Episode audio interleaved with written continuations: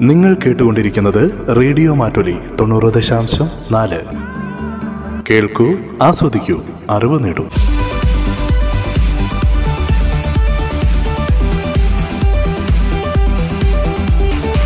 Radio മാറ്റൊലി മാറ്റത്തിന്റെ ശംഖുലി.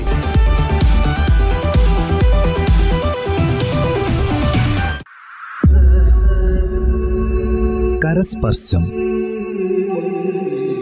ആതുര ശുശ്രൂഷകരുടെ ജീവിതാനുഭവങ്ങൾ. കരസ്പർശം. നിർവഹണം ഡി കെ വയനാട്.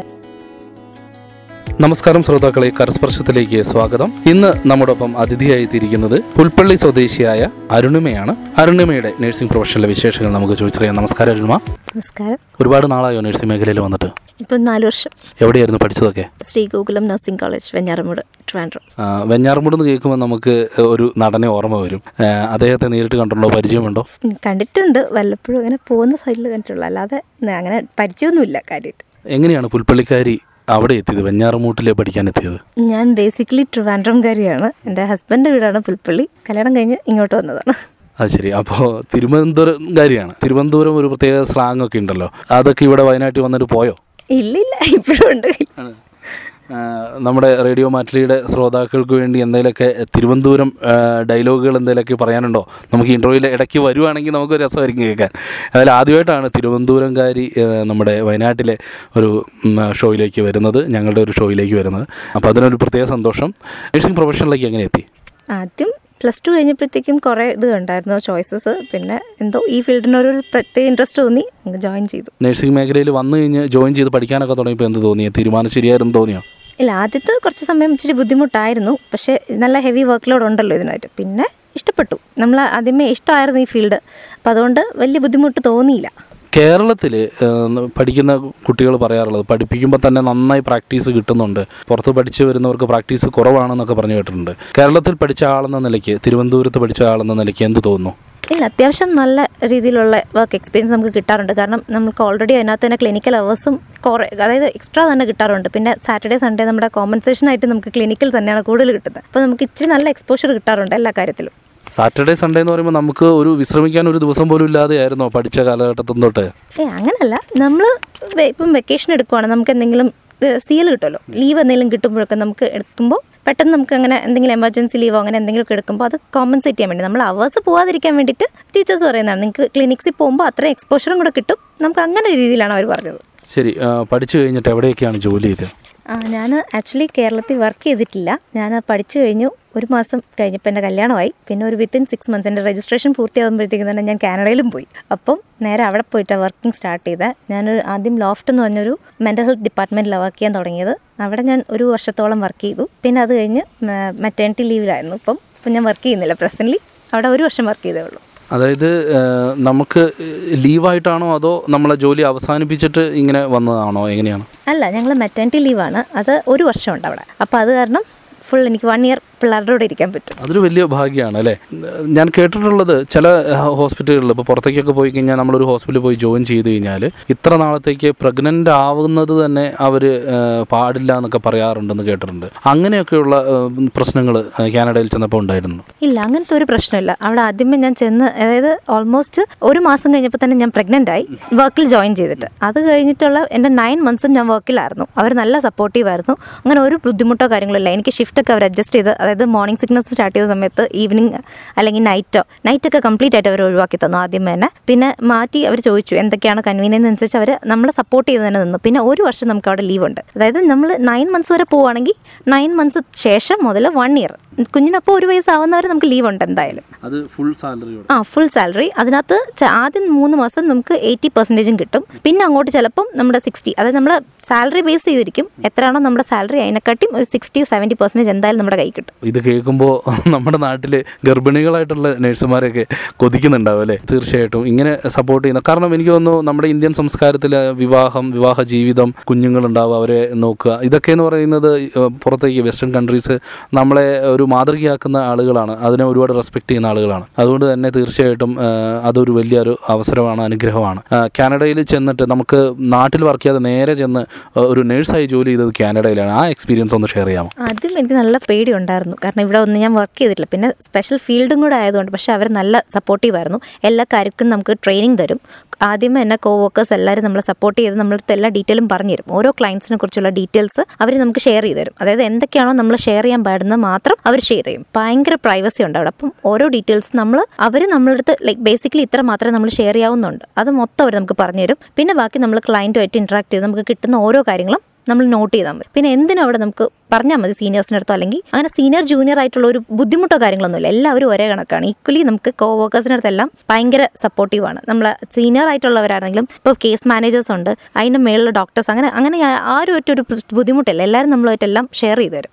നമ്മുടെ നാട്ടിലും സൈക്കാട്രി ഡിപ്പാർട്ട്മെന്റുകളുണ്ട് എന്താണ് അവിടുത്തെ ഒരു ഡിഫറൻസ് ഇവിടെ നമ്മളിപ്പോൾ രോഗികളെ ടാബ്ലറ്റ് ഇഞ്ചക്ഷൻ അതുപോലെ ഒന്ന് അവരെ ചില സമയത്ത് നമുക്കൊന്ന് ഐസൊലേറ്റ് ചെയ്യേണ്ടി വരും. ഒറ്റയ്ക്ക് മാറ്റേണ്ടി വരും. അവിടുത്തെ ഒരു ചികിത്സാ രീതികൾ എങ്ങനെയാണ് ഈ ഒരു ഈ ഒരു ഫീൽഡിൽ ആക്ച്വലി അവിടെ ഏറ്റവും വലിയ വ്യത്യാസം എന്ന് പറഞ്ഞാൽ അവിടെ ആരെയും അടച്ചു പൂട്ടിയിടാറില്ല. അവർ ഭയങ്കര ഫ്രീ ആയിട്ടാണ്. അവർ ആദ്യമേ നോക്കും ഒബ്സർവ് ചെയ്യും. പിന്നെ ഐസൊലേഷൻ ഉണ്ടില്ല എന്ന് പറയുന്നില്ല. അത്രയും സിവിയർ ആയിട്ടുള്ള ആൾക്ക് മാത്രമേ ഉള്ളൂ. പക്ഷെ അല്ലാതെ ആരെയും പൂട്ടിയിടാറില്ല. അവർ എങ്ങനെയാണ് ഒരു വീട്ടിൽ താമസിക്കുന്നത് ആ ഒരു എൻവയോൺമെന്റ് ആണ് അവിടെ ക്രിയേറ്റ് ചെയ്യുന്നത് അവർക്ക് ഇപ്പോൾ അവർക്ക് ന്യൂസ് പേപ്പർ വായിക്കാം പുറത്ത് പോയിരിക്കാം അവർക്ക് എന്താണോ നടക്കാൻ പോകണമെങ്കിൽ അവർക്ക് നടക്കാൻ പോകാം അവരെ അങ്ങനെ നമ്മൾ അത്രയും ഒബ്സർവ് ചെയ്യേണ്ട ആൾക്കാരുടെ കയ്യിൽ നമ്മളൊരു വാച്ച് പിടിപ്പിച്ചിട്ടിട്ടുണ്ട് അത് ആ ചിപ്പ് ഉണ്ട് അതിനകത്ത്. നമുക്ക് അവരുടെ ലൊക്കേഷൻ ട്രാക്ക് ചെയ്യാൻ പറ്റും. അവരെവിടെ പോയാലും നമുക്ക് അറിയാൻ പറ്റും.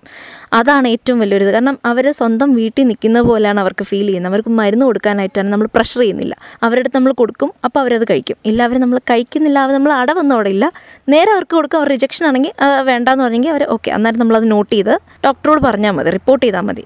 പിന്നെ തീരുമാനിക്കാം നമുക്ക് എന്താണ്. അവർ കണ്ടിന്യൂസ് ആയിട്ടാണെങ്കിൽ അവരുടെ ബിഹേവിയർ ചേഞ്ചസ് അങ്ങനെ നമ്മൾ നോക്കും. സ്ഥിരം കാണുന്നതിനെക്കാട്ടി എന്തെങ്കിലും ചേഞ്ച് ഉണ്ടെങ്കിൽ മാത്രമേ നമ്മൾ അവരെ ക്വിക്ക് ഒബ്സർവേഷനിൽ ഇടത്തുള്ളൂ. അല്ലാതെ അവർ ഫ്രീ ആയിട്ട് അവരുടെ ഇഷ്ടത്തിന് അവർ എൻജോയ് ചെയ്തങ്ങ് നടക്കുകയാണ് ഒരു ഫ്രണ്ട്സിനെ പോലെ രണ്ട് റൂംമേറ്റ്സ് ആയിരിക്കും. അല്ലെ അങ്ങനെ ഒറ്റ അങ്ങനെ ആയിരിക്കും. എങ്ങനെയാണെന്ന് വെച്ചാൽ അവരങ്ങ് നടന്നോളും. പ്രശ്നമില്ല. ഈ വാച്ചിന്റെ കാര്യം പറഞ്ഞപ്പോൾ എനിക്കൊരു കുസൃതി ചോദിക്കണം തോന്നി. ഈ വാച്ച് അഴിച്ചു കളഞ്ഞിട്ട് അവരങ്ങ് പോയാൽ നിങ്ങൾ എന്ത് ചെയ്യും? അതിനും സാധ്യതയുണ്ട്. കാരണം ചില ആൾക്കാർക്ക് മറവി ഡിമെൻഷ്യ അങ്ങനത്തെ അസുഖങ്ങളുള്ള ആൾക്കാരാണെങ്കിൽ ഇവർ ഈ വാച്ച് കെട്ടാൻ മറക്കുമായിരിക്കും. ആ സമയത്ത് റൂമിൽ കാണും. നമുക്കപ്പം ട്രാക്ക് ചെയ്യാനായിട്ട് നമ്മുടെ അടുത്ത് ഉള്ള അതേ ഹിസ്റ്ററി പോലീസിന്റെ അടുത്തും ഉണ്ട് അവിടെ. നമ്മുടെ ലൊക്കേഷനിൽ നിന്ന് ഒരാൾ മിസ്സിംഗ് ആയാൽ നമ്മൾ ആദ്യം അവിടെ റിപ്പോർട്ട് ചെയ്യേണ്ടത് പോലീസിന്റെ അടുത്താണ്. നമ്മുടെ സീനിയറിനെ കാട്ടി മുന്നേ നമ്മൾ ആദ്യം പോലീസിന്റെ അടുത്ത് റിപ്പോർട്ട് ചെയ്യുക സീനിയറിന്റെ അടുത്ത് റിപ്പോർട്ട് ചെയ്യുക നമ്മൾ വെർബലി കൊടുക്കുക ഒരു നോട്ടി നോട്ടിഫിക്കേഷൻ കൊടുക്കുക. ലൈക്ക് ഇന്നതുപോലെ ഇന്ന പേഴ്സൺ ഈ ലൊക്കേഷനിൽ നിന്ന് മാറി കാണുന്നില്ല എന്നുള്ളത്. നമ്മുടെ വിഷൻ ഓഫ് ഫീൽഡിൽ നിന്ന് ഇല്ല എന്നുള്ളത്. അത് കഴിയുമ്പോൾ അവർ തന്നെ കോപ്സിനെ വിളിക്കും. കോപ്സിനെ വിളിക്കുമ്പോൾ നയൻ വൺ വൺ വിളിക്കുക. എന്നിട്ട് ഇന്നതുപോലെയാണ് സംഭവം. ലൈക്ക് നമ്മുടെ ലൊക്കേഷനിൽ നിന്ന് ഒരാൾ മിസ്സിംഗ് ആണ്. ഇന്നതുപോലെയാണ് ആ പേര് ഡീറ്റെയിൽസ് അവർക്കെല്ലാം ഉണ്ട്. അവരുടെ കയ്യിലും ഈ ഫയൽ അവരുടെ കയ്യിലും ഉണ്ട്. കോപ്സിന്റെ കയ്യിലും ഉണ്ട് ഈ ഫയൽ അതായത് പേഷ്യന്റെ ഫുൾ ഹിസ്റ്ററി ഫുൾ ഡീറ്റെയിൽസും എല്ലാം ഉള്ള മെഡിക്കേഷൻ ഉൾപ്പെടെ എല്ലാം കോപ്സിന്റെ കയ്യിലും ഉണ്ട്. അതെല്ലാം നമ്മൾ അവർ ജസ്റ്റ് ഒന്ന് വിളിച്ച് ഇൻഫോം ചെയ്താൽ മതി. ഇന്ന ആൾക്കാർ പോകുന്നു. അപ്പം അവർക്ക് അറിയാം ഇവർ ഏതൊക്കെ ലൊക്കേഷനിൽ ആയിരിക്കും ആദ്യം ചെല്ലുന്നതെന്ന്. അതായത് ഇവരുടെ ഇൻട്രസ്റ്റ് ലൈക്ക് ചിലർക്ക് എവിടെ പോകാനാണ്? ബാറിൽ പോകാനായിരിക്കും ഇൻട്രസ്റ്റ് ചിലർക്ക് തിയേറ്ററിലായിരിക്കും. ചിലർക്ക് പാർക്കിലായിരിക്കും. അങ്ങനെ അവർക്ക് പോകാൻ ഇൻട്രസ്റ്റ് ഉള്ള ഫീൽഡ് ഇവർക്കറിയാം. അതും അവരുടെ കോപ്സിന്റെ ഉത്തരവാദിത്തമാണ്. അവർ നമ്മൾ വിളിച്ചു പറയുമ്പോൾ വിത്തിൻ സെക്കൻഡ്സ് അവരവിടെ എത്തും. എന്നിട്ട് നമ്മുടെ നിന്ന് ഹിസ്റ്ററി കളക്ട് ചെയ്ത് നമ്മൾ എപ്പോഴാണോ അവരെ ലാസ്റ്റ് മീറ്റ് ചെയ്തതെന്നുള്ള ഡ്യൂറേഷനും എല്ലാം അവർ കളക്ട് ചെയ്തിട്ട് പോകും മെഡിക്കേഷൻ എടുത്തിട്ടുണ്ടോ? എന്നുള്ള എല്ലാ ഡീറ്റെയിൽസ് അവർ നമ്മളെ നിന്ന് കളക്ട് ചെയ്തിട്ട് അവർ തന്നെ പോയി കണ്ടുപിടിച്ച് നമ്മൾ തിരിച്ചേൽപ്പിക്കും. നമ്മുടെ നാട്ടിലൊക്കെയാണ് എനിക്ക് തോന്നുന്നു അത് ആ പേഷ്യനെ നോക്കുന്ന നേഴ്സുമാർ അല്ലെങ്കിൽ ആ ഉത്തരവാദിത്തപ്പെട്ട ഡോക്ടർമാർ ചിലപ്പോൾ പിന്നെ ആ സെക്യൂരിറ്റി ജീവനക്കാർ ഇവരൊക്കെയാണ് ഇതിന് ഏറ്റവും കൂടുതൽ ഉത്തരവാദിത്തം പറയേണ്ടത് ചീത്ത കേൾക്കേണ്ടി വരുന്നതൊക്കെ.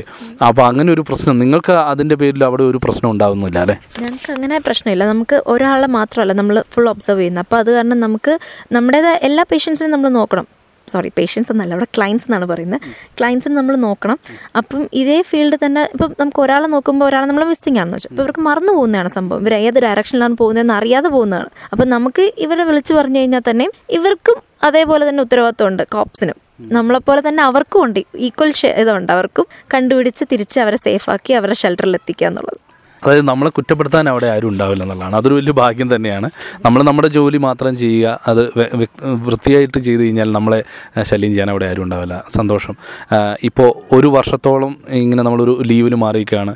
നഴ്സിംഗ് പ്രൊഫഷനിലോട്ട് വന്ന് കുറച്ച് നാൾ ജോലി ചെയ്തു വീണ്ടും ഇങ്ങനെ ഒരു ഇതിലോട്ട് വന്നു.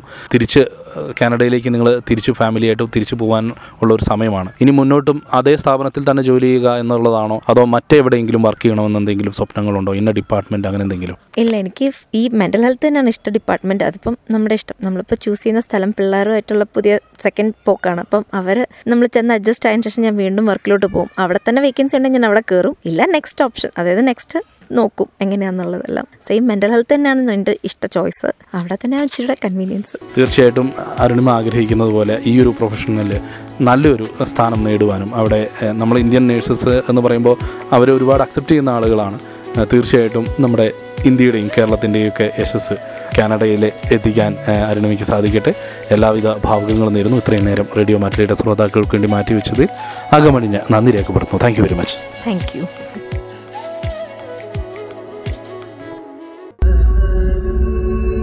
കരസ്പർശം. ആതുര ശുശ്രൂഷകരുടെ ജീവിതാനുഭവങ്ങൾ. നിർവഹണം ഡി കെ വയനാട്. കരസ്പർശം.